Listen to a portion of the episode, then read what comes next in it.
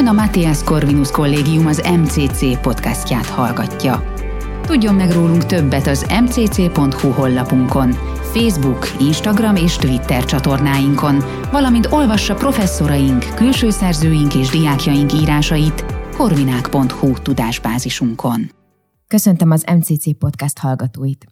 Én Trill Helga vagyok. Legújabb epizódunkban pedig a meggyőzés és manipuláció kérdéskörét fogjuk körüljárni. A témában Konstantinovic Milán szakmai főigazgató helyettest és pedagógust kérdezem. Milán, mit gondolsz, miért, vagy mi teszi ennyire aktuálissá ezt a témát? Köszöntelek téged, és én is köszöntöm a kedves hallgatókat.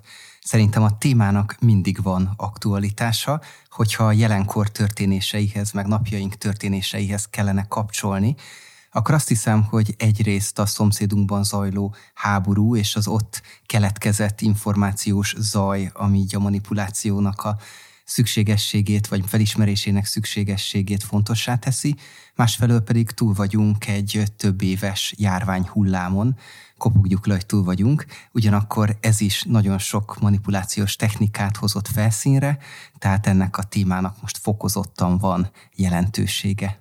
Mit gondolsz, hogy mi a meggyőzés, vagy hogyan tudnád ezt definiálni? Igen, tehát hogyha abból indulunk ki, hogy meggyőzés, akkor azt hiszem, hogy azt mondhatjuk, hogy ez egy teljesen hétköznapi kommunikációs aktus, amit naponta nagyon sokszor hajtunk végre, amikor kommunikálunk másokkal, hogyha ennek egy picit hivatalosabb, formálisabb definícióját nézzük, akkor azt mondhatjuk, hogy a meggyőzés az egy olyan hatáskeltés, amely hathat a másik figyelmére, tehát az észlelést megváltoztathatja, az attitűdöt, véleményt, vagy akár a cselekvést, vagy a cselekvéshez való hozzáállást is formálhatja valakiben. Fontos ugyanakkor hozzátenni azt, hogy amikor meggyőzésről beszélgetünk, akkor általában mindig egy közlőre, a meggyőzést végrehajtó személyre gondolunk, aki lehet mondjuk egy szónok, egy rétor, vagy egy tömegmédiumon keresztül érvényesülő bármiféle hatalmi tényező, viszont azt azért látnunk kell, hogy a meggyőzés az mindig valakiben, egy célközönségben, egy célalanyban megy végre, és végső soron a meggyőződés az egy belső munka.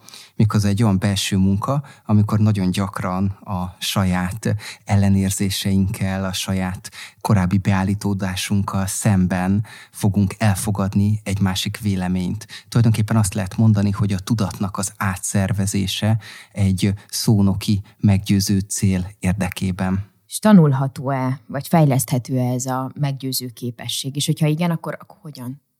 Természetesen én ezt hozzá kapcsolnám a retorikának a tudományához, és ugye a retorika azért egy ilyen interdisziplináris tudományág, van kommunikációs, nyelvészeti, és ami talán most nagyon izgalmas, pszichológiai aspektusa is, és hogyha így nézzük, meg így tekintünk rá, akkor azt mondhatjuk, hogy aki retorikailag képzett, és mondjuk azokat a szónoki mesterfogásokat tudja, amelyek egyébként az ókor óta nem változnak, akkor alapvetően bizonyos meggyőzési technikáknak is a birtokában van. Nagyon gyakran ez a féle tudattalan tevékenység, tehát sokszor használunk úgy meggyőzési, ne adj Isten, manipulációs technikákat, hogy ezeket még közlő félként sem azonosítjuk, ugyanakkor ahogy egyébként is visszatérve itt a kérdésnek a velejéhez, a retorikát tanulni lehet, hiszen ennek csak az egyik komponense úgynevezett született adottság vagy tehetség, ugyanúgy a meggyőzési technikákat is elsajátítani lehet. Tehát ez egy tanulható, leírható, szabályrendszerrel rendelkező tudományág. Tudnál esetleg példát mondani ilyen meggyőző stratégiákra? Természetesen, tehát amikor abból indulunk ki, hogy a másik felet szeretnénk a saját véleményünkre, érzelmi állapotunkra, vagy cselekvési szándékunkra hangolni, akkor elég visszanyúlnunk az arisztotelészi utakhoz, és ugye Arisztotelész azt mondta, ami később a görög retorikának is így a fundamentumává vált, hogy alapvetően három úton, módon lehet elérni, hogy valaki megváltoztassa véleményét, beidegződését, attitűdjét, méghozzá logikai úton, érzelmi komponensek révén, és az étosznak, tehát a tekintélynek, a személyiségnek, a karizmának az útján. És hogyha ismerjük, hogy hogyan lehet valakire érzelmileg hatni, vagy mik azok mondjuk azok a logikai kapcsoló elemek, amelyek meggyőzővé tesznek egy üzenetet, vagy hogyha van egy olyan személyiségünk, vagy egy olyan reflektorfényben, olyan vízfényben tudjuk magunkat megmutatni, amely eleve minket kommunikátorként hitelesít, akkor már is a meggyőzésnek az útján nagyokat lépkedtünk előre.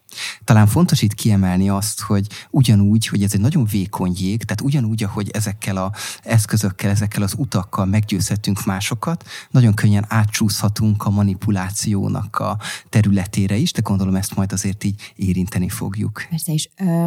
A, a meggyőzés az mindig pozitív, vagy van azért a meggyőzésnek negatív oldala is? Lehet negatív oldala is, hiszen egyáltalán nem biztos, hogy amiről mi valakit meg akarunk győzni, ez tényleg egy pozitív, tiszta, erkölcsileg is mondjuk makulátlan üzenet, hiszen lehet például félelemkeltésre is appellálni, ami az egyik legerősebb érzelmi faktor.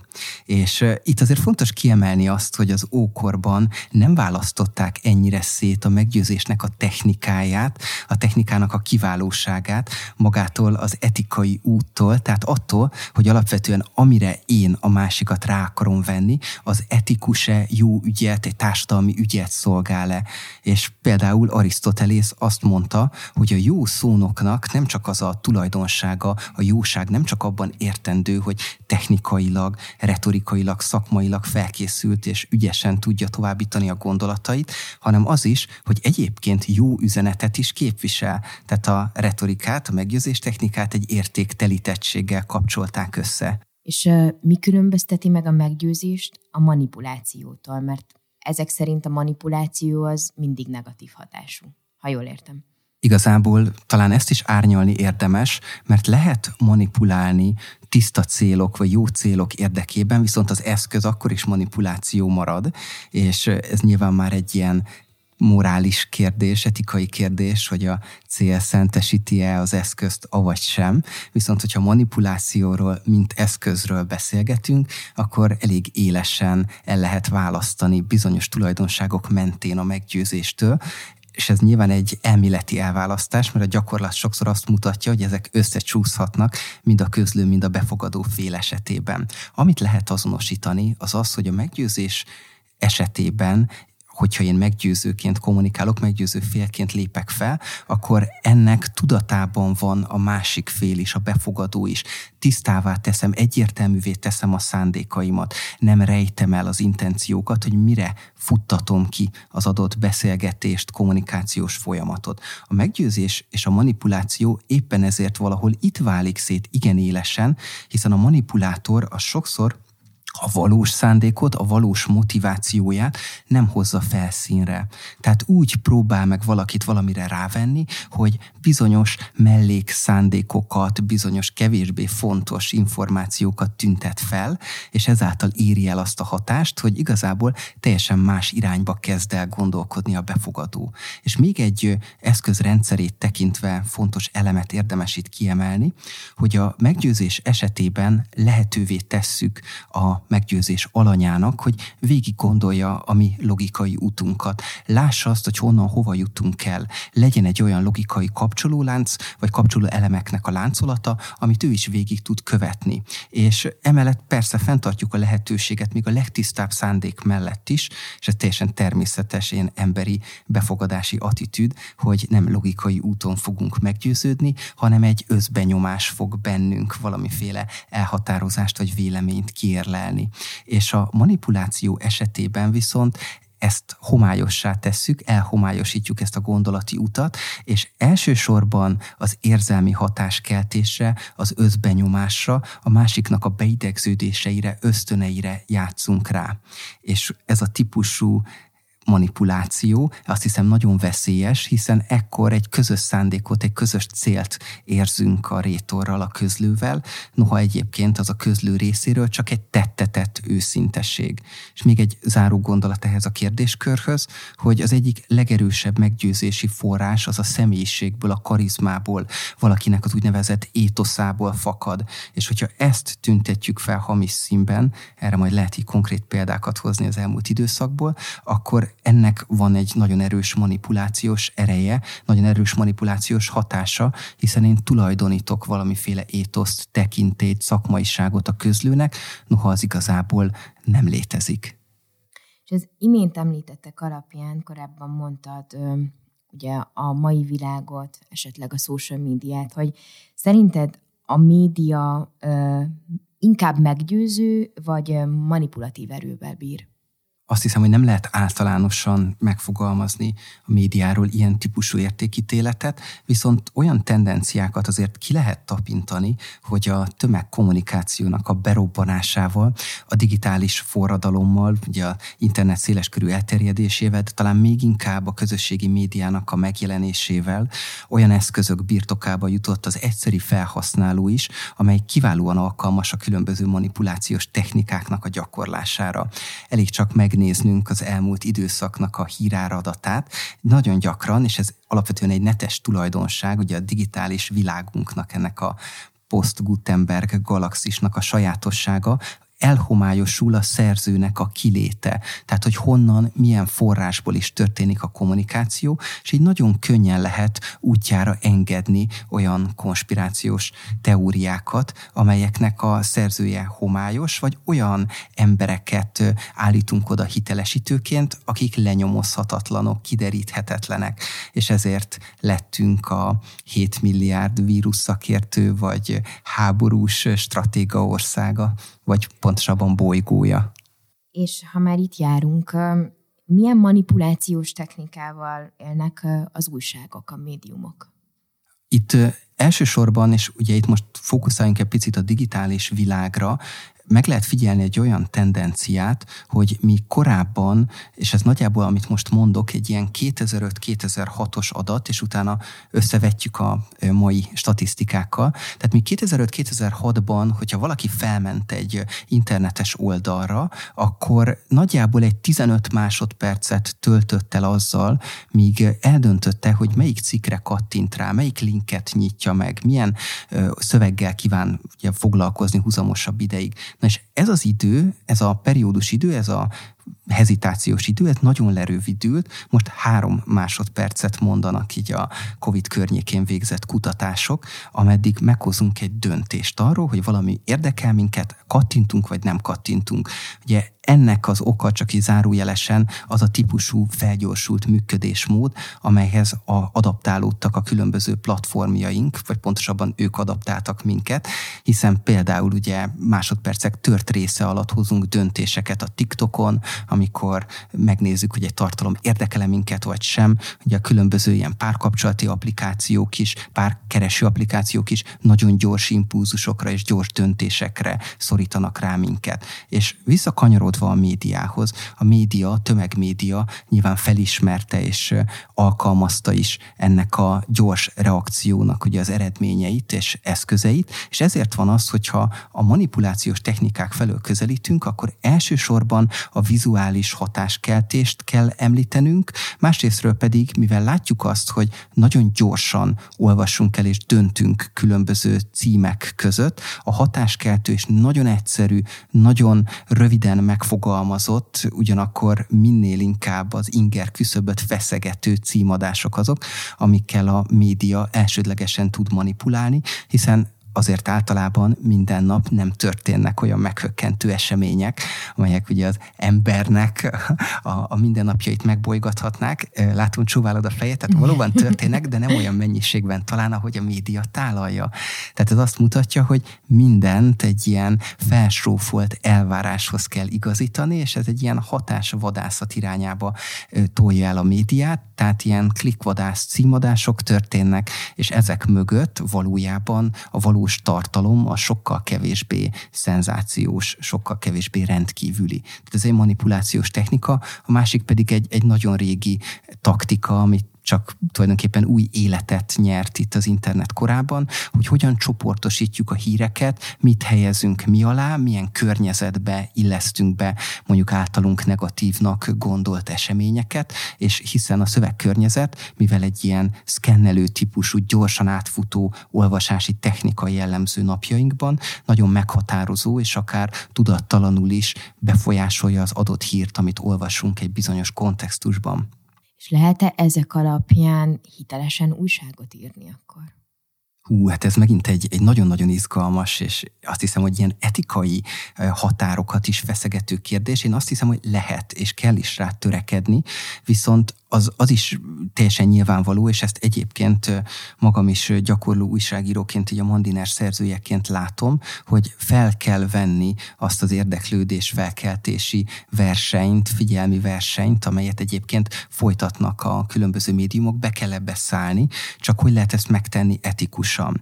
És ez ugye visszanyúlik ahhoz is, hogy átformáljuk, átgondoljuk a hagyományos újságírásról alkotott filozófiánkat, hiszen korábban meg volt adva az, hogy egy címnek és egy leadnek milyen funkciója van, miket kell tartalmaznia, mikre kell utalnia, és hogyha ezekből kiemelünk komponenseket a hol, mikor, ki, mit, miért kérdéskörből, már is elérjük azt, hogy az olvasó kíváncsi legyen, és próbálja meg a hiányzó információkat a cikkből kinyerni, és kattintson. És kérdés, hogy meddig lehet például ezzel eljátszani, meddig lehet olyan címadásokat adni, amelyek szinte semmit nem árulnak el, vagy egy nagy kérdést nyitva hagynak, és hol hajlik át ez aféle olcsó populizmusba, és hol kezdi el értékteleníteni az újságírást. Tehát szerintem egy ilyen fontos gyakorlati szempont. A, a másik pedig, amit hajlamosak vagyunk egy picit elfelejteni az internetnek a korszakában, hiszen nagyon könnyen hozzáférünk az információkhoz,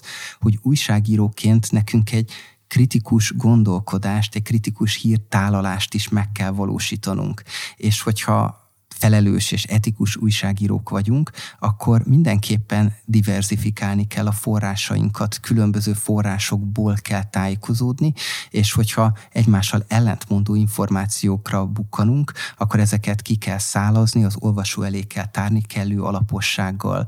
Nyilván ezek már hosszabb lélegzetvételű anyagok, hírkommentárok, stb. stb., de hogyha megspóroljuk ezt az energiát, akkor gyakorlatilag ezzel lenézzük az olvasót is, és nagyon egyszerű üzenetekre próbáljuk akkor őt szorítani, és azt az intellektuális kapacitást, meg kognitív energiát lespóroljuk, amely tényleg a dolgok mögé látásához kellene. Ez nagyon erősen megfigyelhető volt egyébként például a vírus idejében.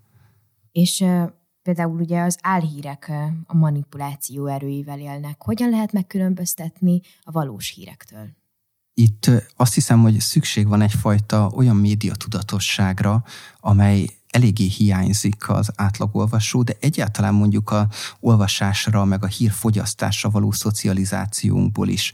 Én azt gondolom, hogy ezt már egyébként iskolában is tanítani kellene, hogy hogyan fogyasszunk kritikusan, egy ilyen kritikai szemüvegen keresztül híreket, és ebben, hogy egy picit hazabeszéljek, szerintem az em cé cé élen jár, mert egyrészt már az általános iskolások esetében foglalkozunk médiatudatossággal, középiskolásoknál is kiemelt jelentősége van a híreknek, a hírekre való reflektálásnak a különböző ilyen ká pés alkalmakon, és működik nekünk egy médiaiskolánk, amely pedig már a hírgyártói, újságírói szemszöggel ismerteti meg hallgatóinkat, és azt hiszem, hogy ezeknek a képzéseknek is alapelleme az, amit a közoktatásban és hangsúlyozni kellene, hogyha én kritikus hírfogyasztó vagyok, akkor igenis megpróbálom a forrásokat ellenőrizni. Nem várható el az egyszeri hírolvasótól, aki csak végszkenneli, végpörgeti az adott hírportált, hogy minden egyes hírnek nézzen utána, de azt hiszem, amikor például a pandémia begyűrűzött,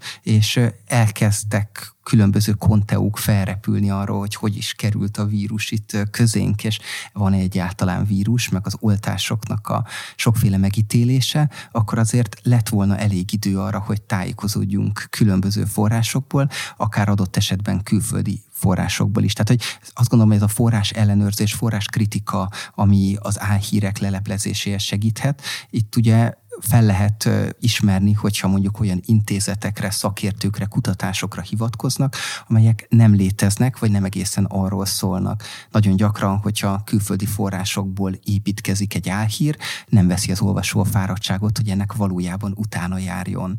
Másrészt pedig az álhírek esetében sokszor érzünk egy ilyen szenzációhajhász jelleget, és ez is gyakran lehet egyébként egy ilyen álhír marker, ami alapján föl lehet ismerni. Akkor azt mondod, hogy például az oltástagadóknál is az álhíreken keresztül jelent meg ez a, ez a manipuláció. Igen, és nagyon erősen, hiszen ott kihasználták a, azok, akik terjesztették ezeket az álhíreket, azt a nagyon erős manipulációs hatáskeltést, hogy olyan szakértőkre hivatkoztak, akik valójában nem voltak szakértők, vagy nem is léteztek. És itt a nehézséget az adta ebben az egész kérdéskörben, hogy úgy egyébként az akadémiai tudományosság is nehezen és lassan látott tisztán, és teremtett tiszta képet. Azért a ENSZ világegészségügyi szervezetének, a vé há ó-nak is a protokolljai folyamatosan változtak, és egyre többet tudtunk meg a vírusról. Ez egy lassú megismerési folyamat volt, hiszen korábban nem szembesültünk ilyen mértékű világjárvánnyal, és egy ennyi ö, ilyen fertőzési átlagú, egy ilyen mortalitású vírussal. Tehát ez egy teljesen új helyzet elé állította az embereket. Egy kizárójel, hogy nekem az öcsém orvos, és dolgozott a járvány idején az egyik ilyen kifejezett járványkórházban. És azt mondta, hogy gyakorlatilag napról napra zajlott egy nagyon komoly információcsere távol-keleti és egyébként nyugati, tehát amerikai kórházakkal, és napi szinten küldözgettek egymásnak kutatási eredményeket, tapasztalatokat. Tehát talán soha ilyen gyors a tudástranszfer nem volt a járványügyi ellátásban, mint a pandémia idején, és ez azt mutatta, hogy gyakorlatilag az egész világ eszmélkedik és ébred rá arra, hogy mi is a vírus, és egyáltalán hogyan lehet megállítani a természetét, és milyen gyógykezelések vannak, amelyek működhetnek, és adott esetben ugye hatásosan lehet fellépni velük. És tulajdonképpen a kívülállók számára, akik nem szakmabeliek, úgy csapódott le, hogy az egész világ hezitál, a professzorok is néha olykor egymásnak ellentmondó nyilatkozatokat tesznek, senki nem lát világosan, és ilyenkor egy alapvető emberi természet nyomán az emberek hozzáfordultak, odafordultak a különböző leegyszerűsítő világmagyarázatokhoz, konspirációs teóriákhoz, hiszen hogyha valamit nem tudunk, valamiről nincsen tudásunk, de foglalkoztat minket, akkor hajlamosak vagyunk leegyszerűsítő világmagyarázatokra, és hajlamosak vagyunk ugye azt a kognitív energiát megspórolni, amely az összképnek, a teljes mozaiknak a kirakásához vezetne, és ilyenkor pótoljuk a fantáziának a termékével ezeket a hiátusokat, gondoljunk őstörténetre, ősnyelvészetre, stb. stb. És ez zajlott a vírus idejében is. És ez zajlik most is, ugyebár. E, és szerinted mi lehet az oka annak, hogy a manipuláció érzelmi szinten hat? Még ennek szerintem a legerősebb oka az az, hogy alapvetően az érzelmi impulzusokra vagyunk a leginkább fogékonyak. A, van egy... ezzel foglalkozó kommunikációkutató, Márta Cooper, aki azt mondta, hogy érzelmi manipuláció, meg érzelmi meggyőződés tekintetében van az embernek egy ilyen koncentrikus buborék halmaza, ahogy működik. És ennek a buboréknak a legmélyén találhatóak azok az erkölcsi iránytűnek nevezett értékek, amelyek legmélyebben kódoltak a lelkünkben, és amelyek a leginkább befolyásolnak minket a nagy döntéseinkben, a stratégiai útkeresésünkben, és erre rakódik rá egy ilyen külsőbb burokként a beidegződések, hitek, félelmeknek a köre, amelyeket már lehet olykor tudatosítani, és még kijebb található az érzelmi állapotunknak, az attitűdünknek a buborékja, és ami még kijebb van, és így a legfelső buborék, vagy legkülső buborék, az pedig a véleményünk. És a a véleményen felül is talán még az észlelés van, hogy mi kerül így a figyelmünknek a homlokterébe. Ezt azért hoztam ide, mert hogy azt láthatjuk, hogy az érzelmi hatáskeltéshez nem is kell túlzottan mélyre mennünk, hiszen csak a felsőbb buborékoknak az egyikét kell érintenünk ahhoz, hogy ez megtörténhessen. És pontosan erre építenek egyébként nagyon sokan, akik a meggyőzés elméletekkel és manipulációval foglalkoznak, és azt mondják, hogy ha én meggyőzöm a másik felet arról, hogy a legmélyünkben rejlő erkölcsi alapelvek, irányelvek, stratégiai célok azonosak, hogyha esetleg még a hitrendszerünkben, félelmeinkben, szocializációnkban is kimutatható azonosulás, akkor, hogyha mondjuk van egy vélemény vagy érzelmi különbség, ilyen attitűdbeli különbség, azok már nagyon könnyen átugorható, elmozdítható, áthidalható különbségeket, szakadékokat jelentenek, hiszen kilencven százalékban hasonlót gondolunk, és hasonló értékrenddel bírunk, akkor igazából ezt a kis véleménykülönbséget már sokkal könnyebben tudjuk áthidalni.